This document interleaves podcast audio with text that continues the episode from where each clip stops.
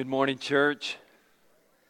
Well, I tell you what, we just had an incredible week at Bible school this week. Uh, I got a Hebrew word for what happened this week. It's the Hebrew word wow. I mean, it really was amazing to see all that God did this week. And I, I told someone this morning, I said, you can kind of sense it from the very first day of VBS, and it just carried through throughout the whole week. And thank you so much for all of you here over in the Life Center, maybe even those watching online, that for all that you did to make VBS possible. I want to kind of give you a quick rundown. You know, we children bring pennies every year and, and we weigh the pennies it's something unique to mount airy and then we give that money away to missions and this year they the, the kids brought in, in a competition thing they brought 1025 pounds of pennies which is amazing. That's $1,768. Yes, absolutely. Now, that money is going, all of it is going to be given to Water Missions to help place a well uh, there in Kenya. And so uh, let me just kind of throw out a challenge to you. Maybe you'd like to help match that $1,700. We, I think we could do that. And, and then we could send all of that money uh, none of it's for us. All of it's going to go to the Water Missions International. And, and, so if you'd like to help match that, you can just drop a check, send it to us, whatever. Uh, you know how to do that. We'd appreciate helping to send as much as we can to Water Missions. But now here's the really good news. Somebody get ready to celebrate with me. This week, because of the Lord's goodness and grace, because the gospel is still real, this week we saw 23 children and middle schoolers put their faith in Christ. Amen. Man, that's awesome. Over the Life Center. I know a lot of you are watching in the Life Center. 23 come to faith in Christ, uh, middle schoolers and, and our children. And, and then we had around 215 uh, children on average. I, th- some, I think that the highest got close to 230 uh, on average uh, that we had at Bible school, plus our workers. And this blows my mind 152 registered workers in Bible school, adults, 152 adults working to, to make this possible. And so I just want to say thank you so, so much for all that you've done to make Bible school such a, a, a great success this year. But most of all, praise be to the Lord. Amen. Well, today we're beginning a new summer series. And this summer series is called Under the Sun. I thought that's a pretty good title for a summer series Under the Sun. But it's not a series about the beach or anything like that. It's a series from the book of Ecclesiastes. For the next six or seven weeks, we're going to work our way through the Old Testament book of Ecclesiastes. Would you find that in the Old Testament? Easy way to find it is open your Bible kind of in the middle and find Psalms, then go to the right and you'll come to Proverbs and keep going to the right to the next book and you'll come to Ecclesiastes. Ecclesiastes chapter 1, of course, as we begin to work our way this summer through this book. Now, I was wondering this week as I was preparing this message. Uh, you know, how many times I've preached through Ecclesiastes, and I went back and checked my records, and I was kind of amazed and embarrassed. I, have discovered that I, have never preached all the way through the book. That is, I've never done what we're going to do this summer and kind of preach or teach my way through the book of Ecclesiastes. I, I've just never done that. And then I started looking a little closer in my files, and I discovered that in nearly uh, 33 years of pastoral ministry and 41 years of preaching, I have only preached from this book four times. I've averaged about once every 10 years. I preach a message from the book. So, in, in 41 years of preaching, I've only gone to this book to preach a message four times. Uh, part of, and I'm not exactly sure all of the reasons for that, but I can tell you one of the reasons. Ecclesiastes is not an easy book to digest. It's, it's kind of a difficult book, and it's the kind of book that if you start reading it, you really need to read it all the way through to get to the end to understand the book. And we're not going to be able to do that, of course, today, so we're, we're going to take little pieces of it, and in the middle of the message today, you're going to think, my goodness, why did I come for this? I could get depressed at home. But you have to really look at the big picture of the book to understand the, the, the, even the smaller pieces. And so it, it's not an easy book to digest, but it is a fascinating book. In fact, it's probably one of the only books that I know in the Bible that has secular songs written about it. Uh, in 1977, when I was a teenager, during my junior year in high school, there was a band named Kansas. And do you remember the band Kansas? Anybody? All right, some of you are willing to admit it. Yeah. There's a band named Kansas, and they had a song, a popular song, released in 1977, really hit the charts in 1978, my senior year in high school. And the title of the song is Dust in the Wind. I love that song. I'll give you the words to it. He says, I close my eyes only for a moment, and the moment's gone. All my dreams pass before my eyes, a curiosity. Dust in the wind. All they are is dust in the wind.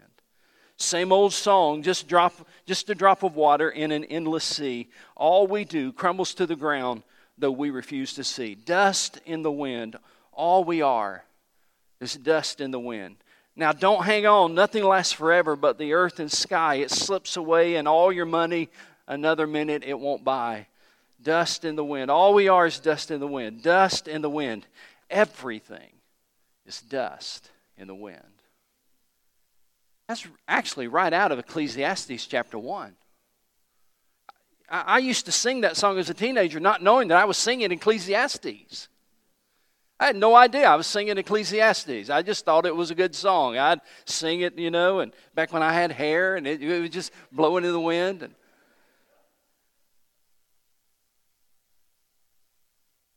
that was then. It's, sure, it's not now, that's for sure. Ecclesiastes is kind of a difficult book to grasp, yet it is a fascinating book, so much so that secular songs have been written about it, and that's not the only one. Now, this book is so unique because of who wrote it and because of why he wrote it. The book of Ecclesiastes, I believe, was written by King Solomon, who was the third king of Israel, and he reigned in Israel for uh, about 3,000 years ago. And the interesting thing is, even though he wrote this book about 3,000 years ago, it sounds like he could have written it in 2019. Ecclesiastes deals with the timeless questions about life. So it doesn't matter if it's 3,000 years ago or, or 30 minutes ago, the questions that he asks in this book are questions that we all ask from time to time. Questions like what's the meaning of life? What's life all about? Does God even care? Is life even worth living. Philip Ryken said Ecclesiastes is for people who have their doubts about God but can't stop thinking about Him. I hear that, eh, that that's a pretty good statement. He said Ecclesiastes is for people who have their doubts about God but can't stop thinking about Him. Maybe that's why this book has spoken to skeptics through the years as well as believers over the centuries. So, so let's just kind of jump in and see what it's all about. Ecclesiastes chapter 1, verse 1. The words of the teacher, son of David, king in Jerusalem. Now, you immediately we see this word teacher, or in your translation, it may say preacher. The, the Hebrew word there is kohelet, and it means simply one who gathers people together to teach them something he's learned. A, a kohelet was someone who was a, a teacher or a preacher who would gather a group of people together because he's learned something in life and he wants to teach them about what he's learned through the experiences of his life. So this teacher comes to, together, and we're, the teacher is identified for us as the son of David, king in Jerusalem. Now, there is some debate about who the author of Ecclesiastes is, but I think the obvious answer would be Solomon.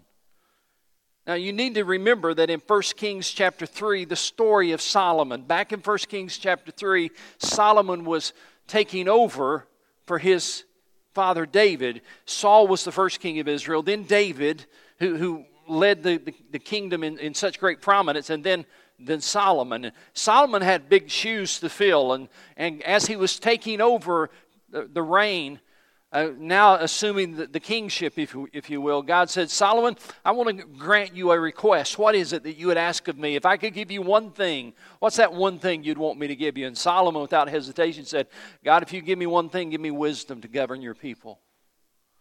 Because I got some big shoes to fill from my daddy David. And I'm not that old, and I don't know what I'm doing. Give, give, me, give me wisdom so I'll govern the, these people rightly, so I'll be a good king. And just listen to what God said in response, chapter uh, 1 Kings 3, verse 12 and 13. Just listen to what God said. He said, I'll give you what you have asked. I'll give you a wise and discerning heart so that there will never have been anyone like you. Listen to this. I'm going to give you a wise, discerning heart so there will never be anyone like you, nor will there ever be.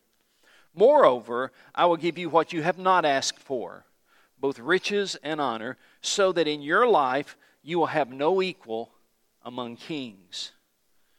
And so during his 30 year reign as king, uh, I'm sorry, 40 year reign as king, Israel enjoyed a season of peace and prosperity. And Solomon became the most powerful, the most wealthy, the most accomplished, the most educated man in his time.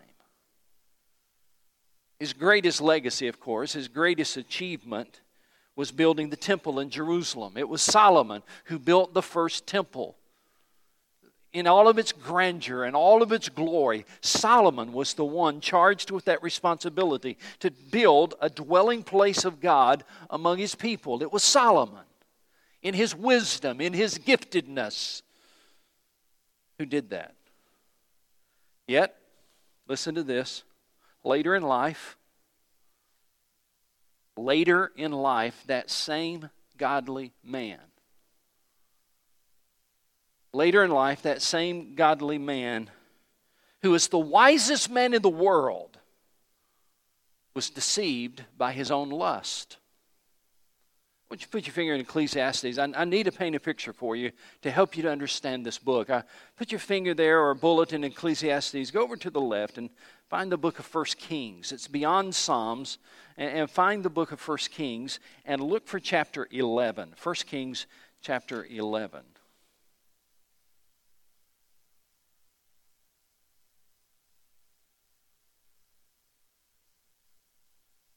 First Kings chapter 11. I'm going to look at verses 1 through 4 if you're taking notes. King Solomon, however, loved many foreign women. Now, remember, this is the one that God said, I'm going to give you wisdom to such a degree. You will be the wisest man on earth. You will be the wisest man who ever lived. King Solomon, however, loved many foreign women besides Pharaoh's daughter. Moabites, Ammonites, Edomites, Sidonites, and Hittites. They were from nations about which the Lord had told the Israelites, You must not intermarry with them because they will surely turn your hearts after their gods. Nevertheless, nevertheless, Solomon, I'm putting in parentheses, Solomon, the wisest man in the world, Nevertheless, Solomon, the man who had such wisdom, but he could not control his own lust.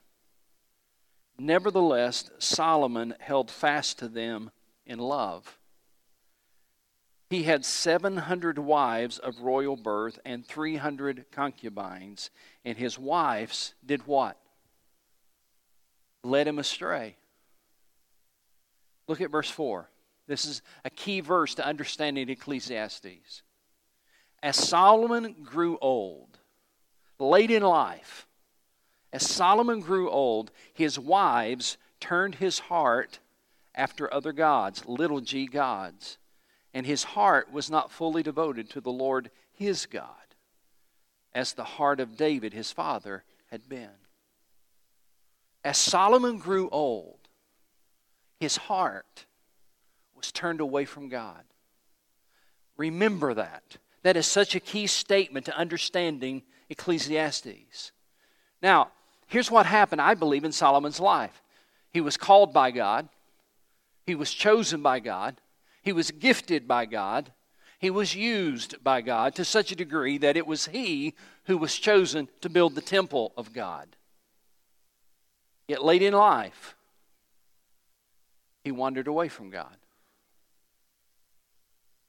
late in life, he began to experiment with what the world had to offer. In today's terms, we would say late in life, he backslid.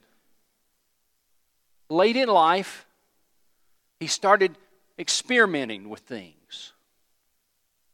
Now, it is believed that Solomon eventually turned back to God. Late, late in life, that he turned back to God, and that's when he wrote the book of Ecclesiastes. You see, this is actually one of three books that Solomon wrote that's in our Bibles. All three books, is interesting, all three books that Solomon wrote are considered wisdom literature.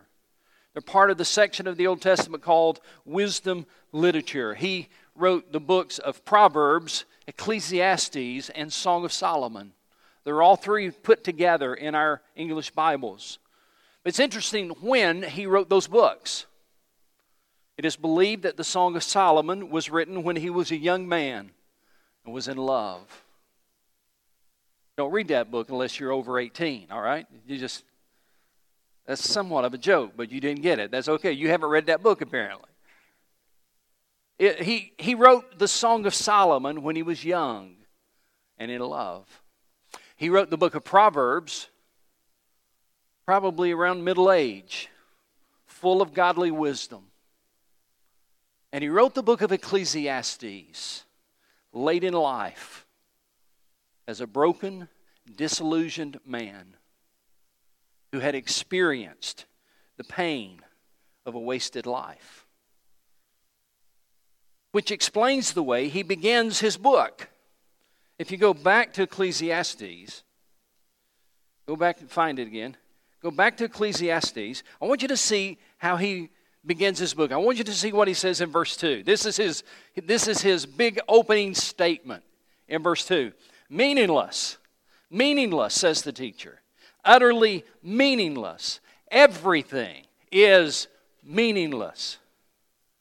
That kind of warms your heart, doesn't it? One commentator said that Ecclesiastes is the only book in the Bible we know that was written on Monday morning.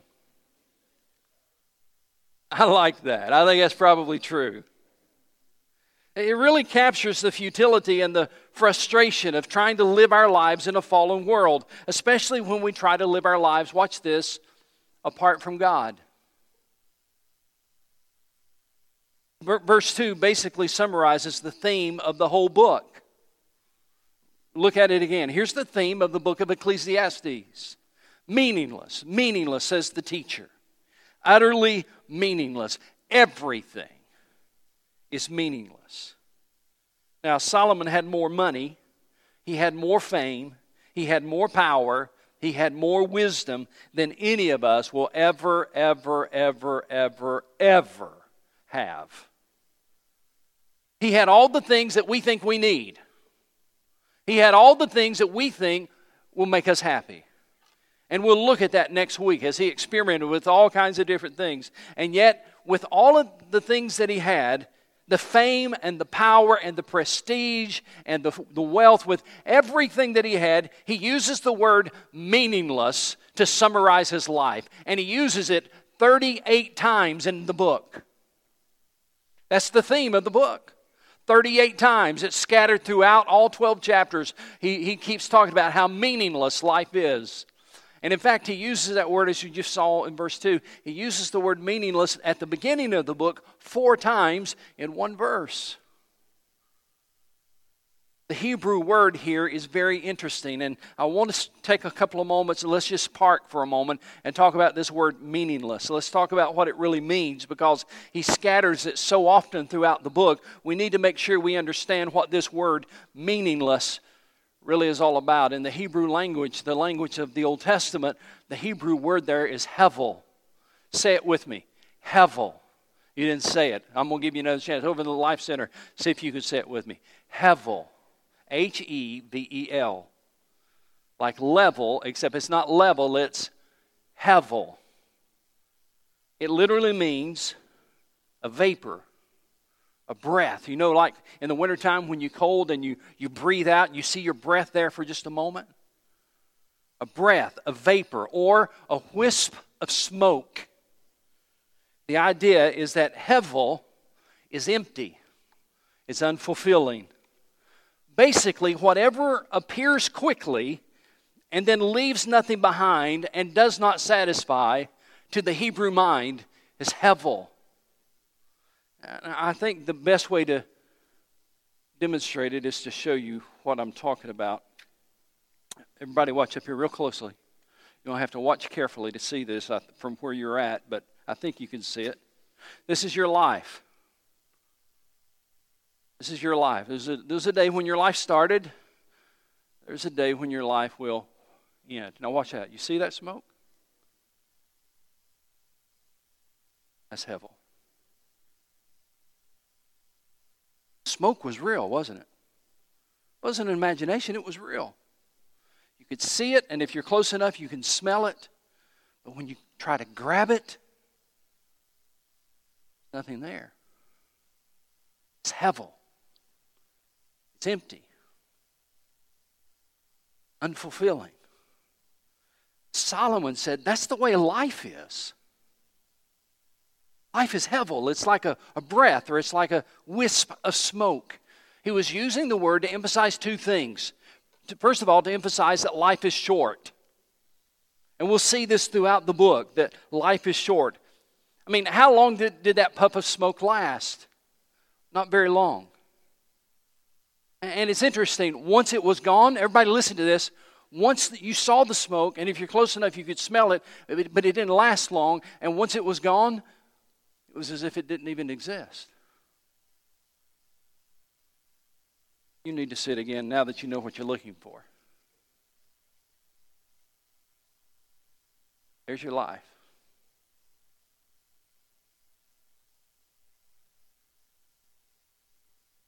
Hevel.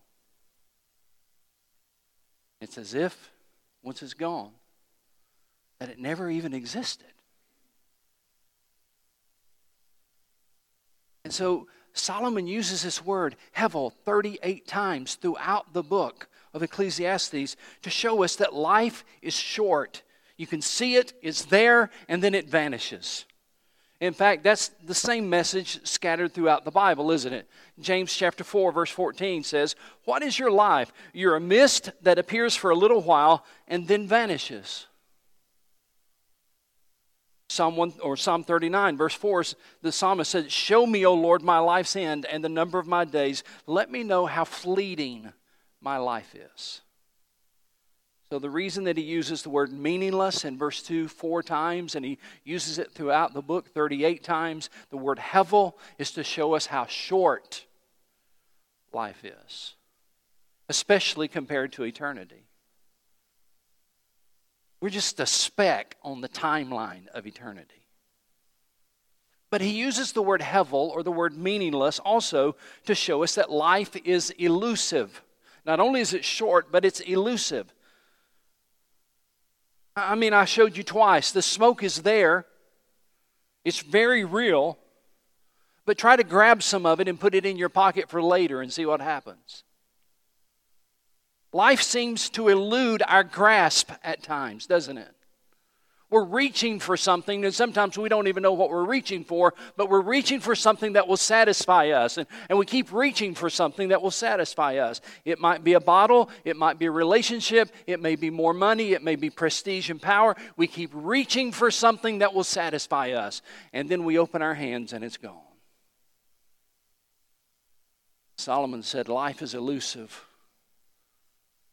Life just is just not there. It's meaningless the thing I was striving for, the thing I was reaching for, the thing I was hoping for. It's just not there. It's, it's elusive. I like one seminary professor, he defined Hevel this way. He said, Hevel is whatever is left over after you break a soap bubble.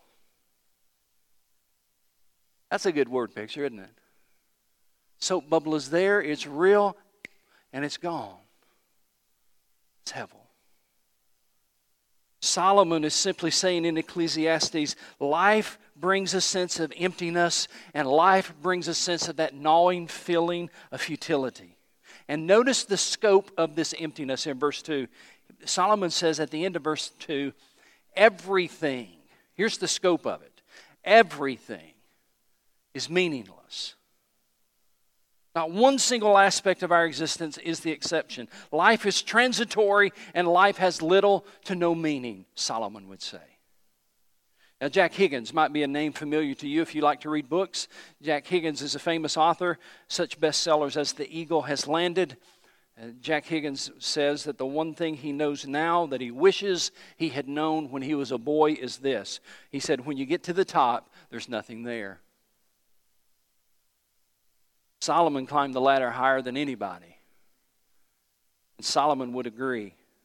He made the same discovery. Life is utterly, absolutely, totally meaningless. Aren't you glad you came today for this uplifting message? But verse 3 has a question that sets the stage for the rest of the book. Verse 3 has a question that gives us a little hope in this meaningless life we live in. Here's what he says in verse 3 What does man gain from all of his labor at which he toils under the sun? What does man gain? That word gain is an interesting word. It, it, it's unique to Ecclesiastes, the only place we find it, and, and it literally could be translated What does it profit you? What advantage is there? You could use the word profit or advantage. In other words, at the end of my life, what's the surplus? What's left over? Or you could say it this way when I die, what will I leave behind that really matters? I bet you've thought that too, haven't you?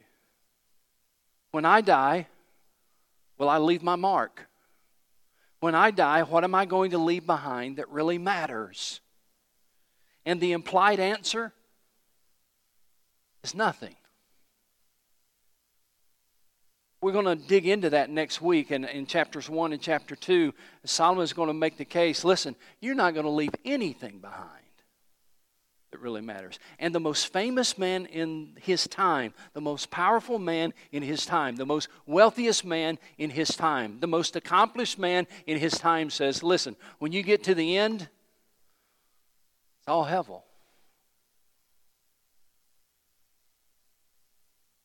Now, before you walk out in tears, I need you to see a word or a phrase at the end of verse 3 because this is where we get hope. This is where we get clarity. This is where we get understanding. He says, What does, what does man gain from all of his labor at which he toils? And here's the phrase under the sun. If you want to understand the book of Ecclesiastes, you need to make sure that you know, note that phrase, under the sun. And that's why I've called the series, Under the Sun. I would encourage you to highlight those three words or underline those three words in your Bible. You will find them 29 times in Ecclesiastes. You'll find that phrase 29 times in Ecclesiastes. Here's what it means to see things under the sun is to look at things from a human perspective. To look, you're only looking at things under the sun, you're not looking at things above the sun.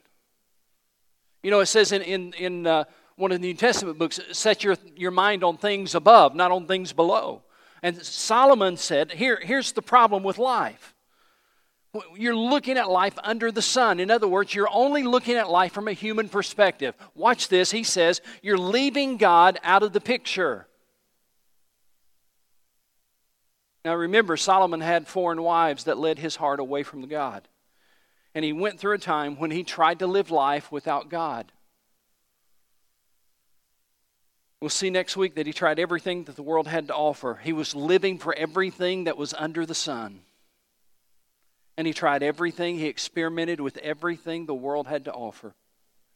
And he realized it's all meaningless. Brad Barden is a friend of mine, a, pastor, a, former pastor who is a member of our church. And, and I asked him the other night, I said, Hey, Brad, have you ever preached through Ecclesiastes? And his face lit up. He said, Man, that's my favorite book. And I thought, Really? He, he said, I want to tell you something. He said, God used that book when I was trying to figure out Christianity. I, I, God used that book to help me understand what being a Christian is all about. And then he, that night, he sat down and he typed me this, this letter and part of the email, and he gave me permission to share this. Here's what he wrote in his email He said, Solomon isn't trying to convince us about following the true and living God as much as he is trying to convince us of the utter futility of living life without him. I thought that was such a great statement. And then he went on to say, back when I was contemplating belief in God, Ecclesiastes really helped me to see the reality of what the world has to offer. And Solomon, again and again, for 12 chapters, shows us what the world has to offer. He shows us what life is like under the sun. And his conclusion is life is pretty empty under the sun. He shows us the weariness of our existence so that we'll not expect to find any meaning or satisfaction in earthly things. Uh, his, his thesis is this the only way to really find purpose and meaning in life is, watch this, is to focus on the one who is above the sun. Solomon tells us his story in Ecclesiastes late in life when he wandered from God and began to experiment with the things under the sun, he tells us his story, and his conclusion is this money and sex and power and achievement and all those things that you chase after will never satisfy you. Only God can. His thesis is simply this you can run after all of the things that are under the sun. But until you put your heart on the one who is above the sun, you will never find meaning, you will never find satisfaction, you'll never find purpose in life. Because life is not about what's under the sun, life is about the one who controls the sun the Lord Jesus. You see, if, if you're struggling right now, and we're out of time, I got to tell you something real quick. If you're struggling right now, you need to look at this question and the question that we'll be looking at next week, and maybe you can start thinking about it now is there anything new in life? Ecclesiastes is famous for saying there's nothing new, watch this, under the sun. It's all the same. But the God who rules over the sun, the Bible teaches, is always doing something new. The Bible, uh, if we had time to talk about it, the, God has made a new covenant through the blood of Jesus Christ, Luke 22. There's a new life that, that He offers us because of the empty tomb, the book of Romans. There's a new heart that God gives to everyone who believes in Jesus, Ezekiel 36. 2 Corinthians 5.17 says, Therefore, if anyone is in Christ, he is a new creation. The old is gone and the new has come. We also have the promise that even in life's frustrations, they will not last forever because we live in the hope of a new day one day day when we walk into the eternity of God. You see, almost every verse in every chapter in Ecclesiastes shows us how much we need a Savior to make all things new. Almost every chapter is simply pointing us to Jesus. The very fact that your life is weary, the very fact that, that, that you're frustrated with life, simply points to the fact that only Jesus can satisfy your soul. You won't find satisfaction for your soul in anything under the sun. You only find it in the one who is above the sun. And that is what we'll look at this summer. Would you join me as we pray? Every head bowed over in the Life Center, heads bowed, please. Here in the sanctuary, heads bowed. I want to ask you a couple of questions, and then we'll have the hymn uh, of invitation inviting you to respond. Listen, if you have never trusted Christ as your Savior, if you're trying to make life work without knowing God, then you know the futility of that, don't you? You know the frustration of that. You know the emptiness of that. You would agree with Solomon. Meaningless, meaningless, everything is meaningless.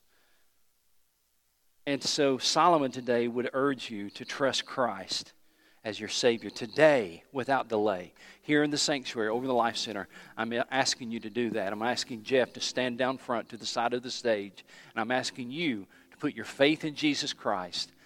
Talk to Him, or I'll be here at the front for folks in this service. You can put your faith in Jesus Christ today and say, I'm putting my faith in the one who is above the sun. Because life without Him is meaningless and futile.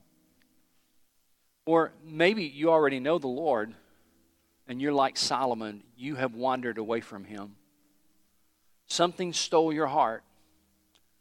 Someone led you astray. And you realize that